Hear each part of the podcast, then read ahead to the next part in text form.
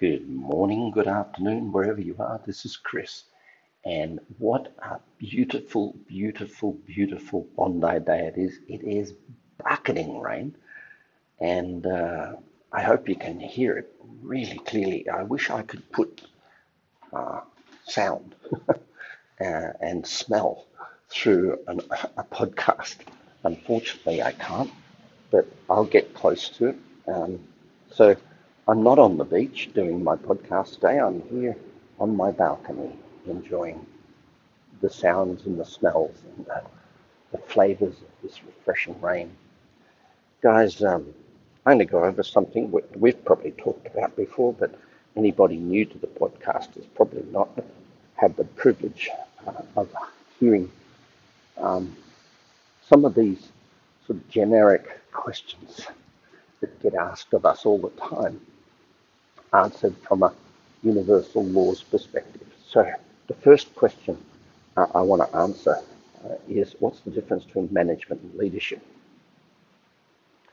Now, you might remember the story that I've told about taking 4 entrepreneurs up into the Himalayas. When we left, they started asking me all sorts of questions. And on the first day, I answered every question that they could possibly have for me. Where are we going? Why are we going there? Where are we staying? What's the dangers ahead? What's the problem ahead? What's the map? What's the plan? Where are the danger points?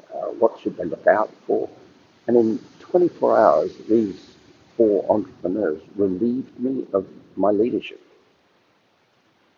In a sense, and they basically knew where they were going into the future.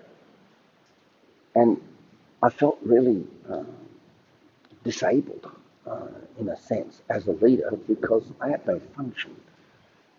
And it was an interesting paradigm, because what I was left with was management. What do you want for breakfast? How are your shoes? How do you feel? What's going on for you today? And of course, you can subcontract management, but you can't subcontract leadership. Leadership is the future, and management is the present. So I got my Sherpa, who is with me, who I'd hired to come on the trip. And Sherpas are amazing people. They don't care. Leadership management, for them, it's just one big happy day. So I got the Sherpa to be their manager. And they were happy to have him along everywhere they went. And I just walked along behind. Now, because it confronted me so much, this whole idea of being a follower rather than a leader, I was tempted from time to time to come up with things that would cause me to be a good leader.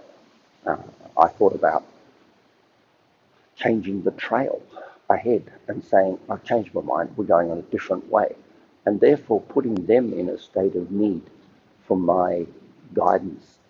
I thought about inventing some potential dangers, like a weather pattern that was coming through, and then creating for them a dependency on me, and therefore putting myself back in power.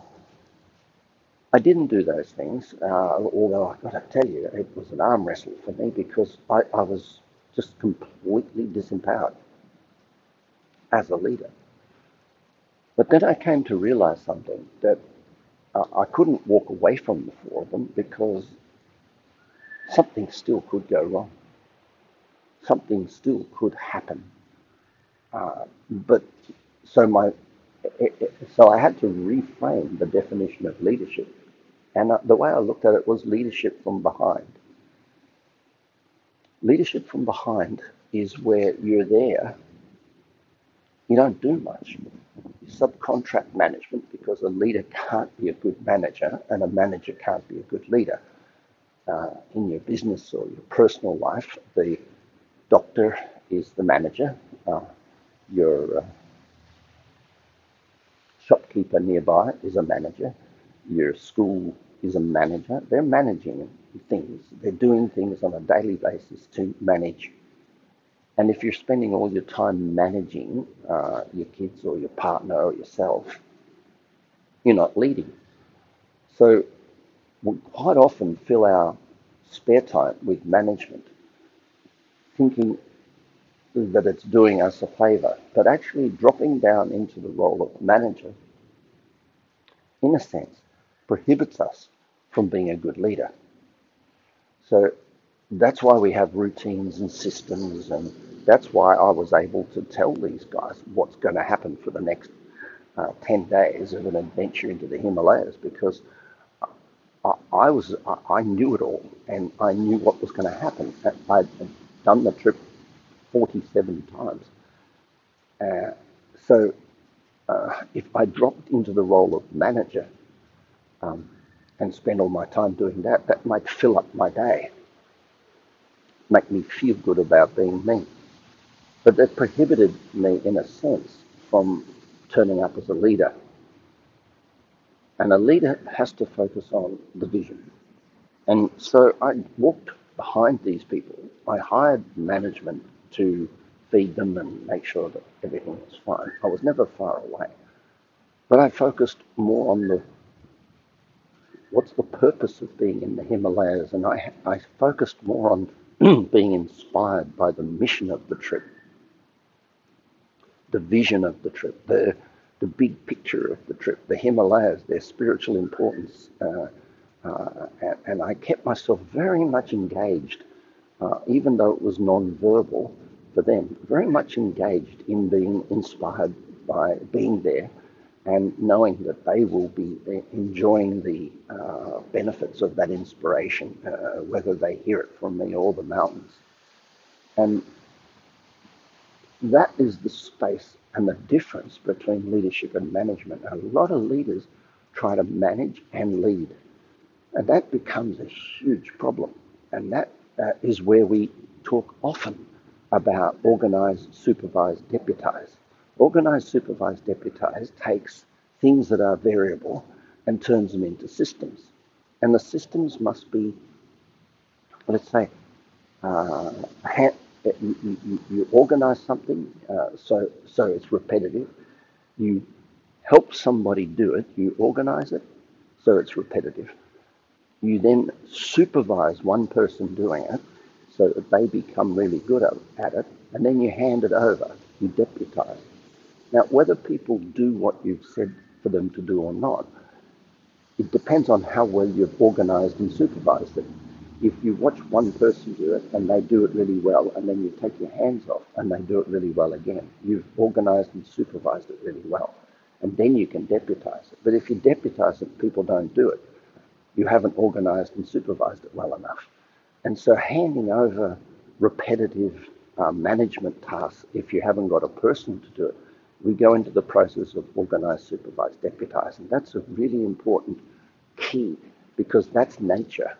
Nature does anything it does twice, it becomes a system in nature. So right now it's raining. Well, it rains a lot. So this process of rain and the water coming in the ocean and it's a system. And we don't need God's intervention or the universe's intervention for rain to happen. It's part of nature. It's been organised, supervised, deputised. It's natural. And so, and we understand it as so.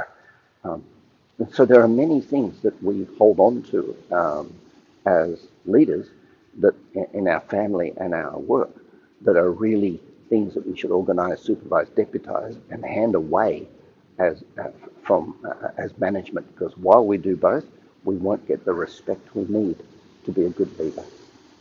That's the first thing I wanted to say about, to talk about today.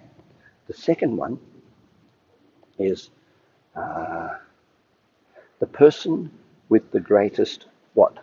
Leads. The person with the greatest certainty. Now, the person with the greatest certainty leads. Certainty is the spirit. So let's be really clear. Certainty does not come from anything known. So if you say it's green, and I'm absolutely certain it's green, that's called the known. And you can't be certain it's green because everyone's eyes sees green different. Nobody really knows what your eyes see and what my eyes see when we see green. We just assume that green is green, and we become quite certain that's green. But as I've just said, the brain takes light and transmits it to a receptor which has a memory, compares that thing that it's recepted to the memory and calls it green. And therefore, we really don't know if all of us see green the same.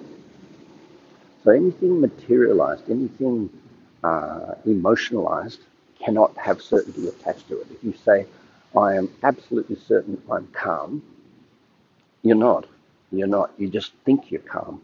And that is really important, to think what you think and own your thinking and call that, let's say, emotional balance or emotional intelligence.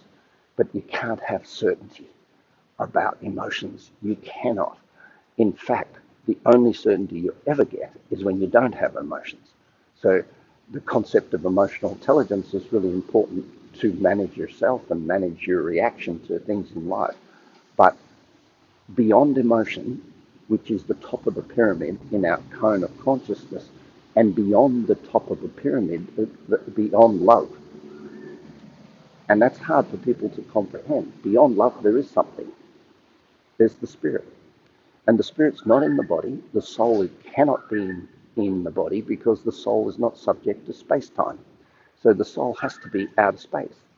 And so when we say, I have certainty, and it's when we connect to our soul, which is not in space-time, therefore it has clean goals, therefore we are not in the real, tangible world. We have certainty of our vision. Now, that doesn't mean everybody else will have certainty of our vision, but the more certainty you have of your vision, the more you will be followed. And having certainty of vision is being able to, in a sense, trust the unknown. And this is an exercise that we go through quite extensively in doing the discard forms and the emotional shower forms, to get out of mind, to allow the mind to take a holiday, or the ego to take a holiday and step into the unknown and get vision from there. So that's the second part. The size of your vision will determine respect for your leadership. So the person with the biggest vision leads. The person with the biggest vision leads. Now, if you say, oh, I'm going to change my neighborhood, then you have to have an understanding at an emotional level of what is, let's say, what goes on outside your neighborhood.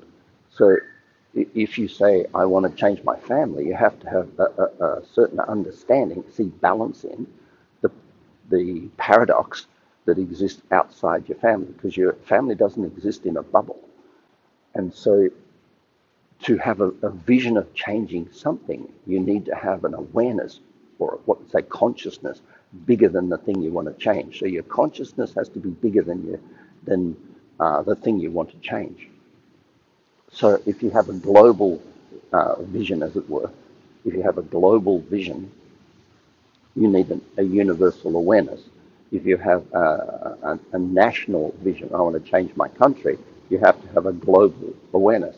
So in a global awareness consciousness, we're looking for balance in the world in order to be able to participate in a national vision.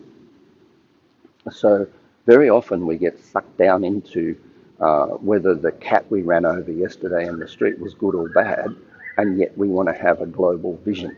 And these things that suck us down into polarity and trying to find balance in it make our vision ridiculously impractical.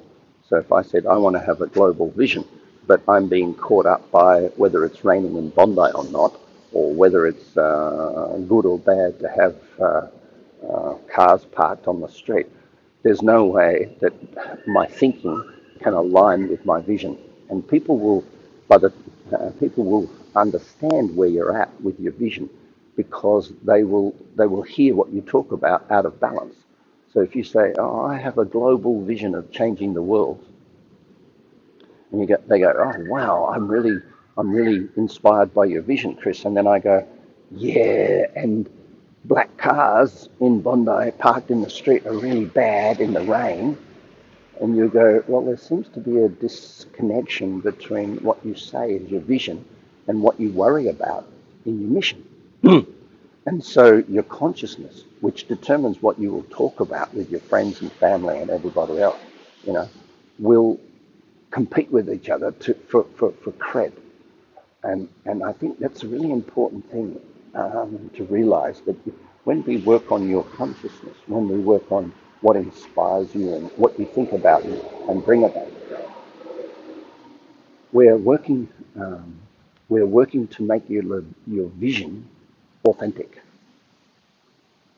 So I hope that piece of the jigsaw puzzle.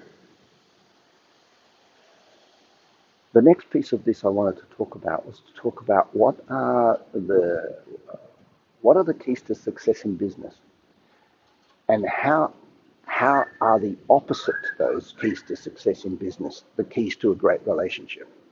Well, let's put it through. Number one key to success in business is a vision of the future.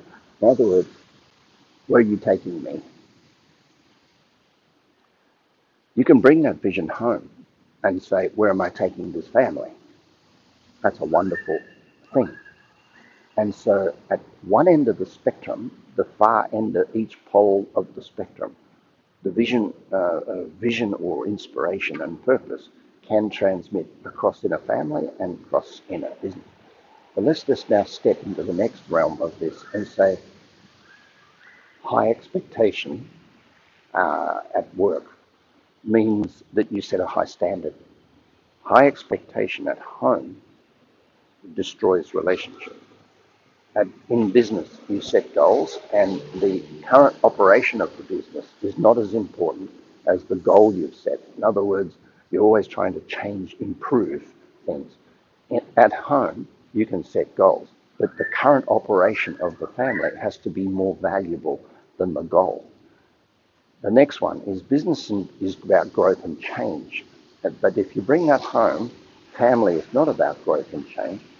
Family is about loving people and validating people for who they are as they are. The next one is, in business, we are, in a sense, on a daily basis, interact with other people based on an agreed paradigm of transformation. What we're trying to do is always move things towards an end game. So we've got output and productivity and results of our day, and that's a really important part of being in a successful in a business world.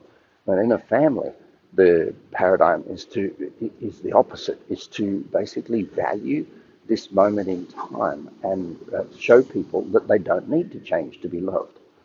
So you can see that sometimes the things that we get taught at work, setting goals and being ambitious and all these things, if we bring that shit home and we start being successful and we start bringing that shit home, we don't switch the switch to the complete opposite when we get home. We can actually sabotage our home life, and it goes vice versa. If you learn that being in the moment at home and being accepting people for who they are and grateful for what you've got and all these things at home, if you take all that shit to work and start running that script, you're going to end up sitting on your hands a little bit in a state of nirvana or contentment, and you won't keep pace with the changing growth rate of the business. Both of these two things are polar opposites. What they do is they give you a chance to be a whole person. And as human beings, we are holistic, and we have diverse aspects to ourselves, multiple personalities, and trying to clone ourselves into one authentic personality that operates in the same way at work and at home is a little bit mundane, and actually it's not the way it's meant to be. We should be not disrespectful of the multiple facets of our character.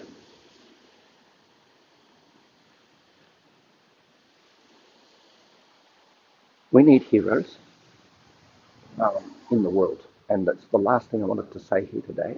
We need heroes in the world. It's a big mistake to make those heroes people that we know well. And the reason is that anytime we put up on a pedestal somebody we know well, it means we don't know them well, because there's two sides to everybody, and every character trait we call positive in someone we know has, firstly, the opposite character trait in the same person, and secondly, it has negative consequences. So if we said, for example, this person had integrity, we're not knowing them. We're not knowing that person, because integrity and lack of integrity go hand in hand in the same human being. There cannot be a person on earth who has integrity without lack of integrity.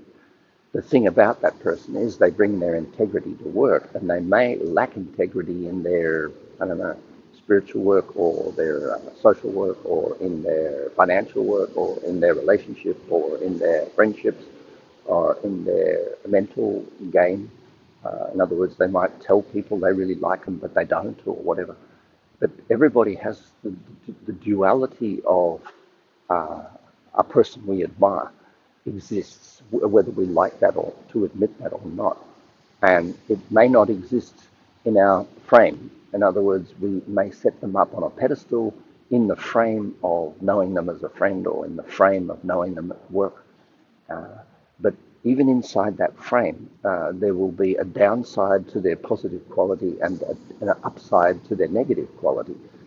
And this is a really important ingredient of rising up toward the top of the cone in your operation as a leader. Because if you look at the cone of consciousness, you'll see the gap between the left side and the right side is huge at the bottom. So if you said, I'm going to put integrity on the left because I've got to copy that person. I've got to have integrity. If you swing all the way to the right, there's a very big gap between the emotional position you're taking to the left-hand side, I've got to have that, to got to not have a lack of integrity. And that's called stress. That's an internal, subconscious, subliminal stress that you'll put yourself under. But if you go up to the top of the cone and you say, I operate at the top of the cone, the gap between the left side and the right side isn't too far, and therefore you'll say, well, integrity is a good thing, and lack of integrity happens. So it won't be so driven, I think is the word, toward that word. You'll just embrace integrity, and the lack of integrity is just, well, it happens. And so the more you get to the top, the less you will hero worship people you know, and the more you will feel connected to that person as a good human bond. Listen to that rain pushing in now. Wow, it is barking at you. Anyway, so what we're trying to do, what we often do then, is to have heroes that are a long way away, even cartoon character heroes, where you can, and that's why Jesus and Muhammad and Buddha and all these people who are no longer in body are the perfect heroes, because they're not here to be proven any different, and all the stories are one-sided about them. But comparing yourself to another human being and saying that's my hero and putting them up on a pedestal has a really serious downside, because you'll be self-critical comparing yourself to them, then in reality that person had two sides just like you. All right, this is Chris. Have a beautiful day. Bye for now.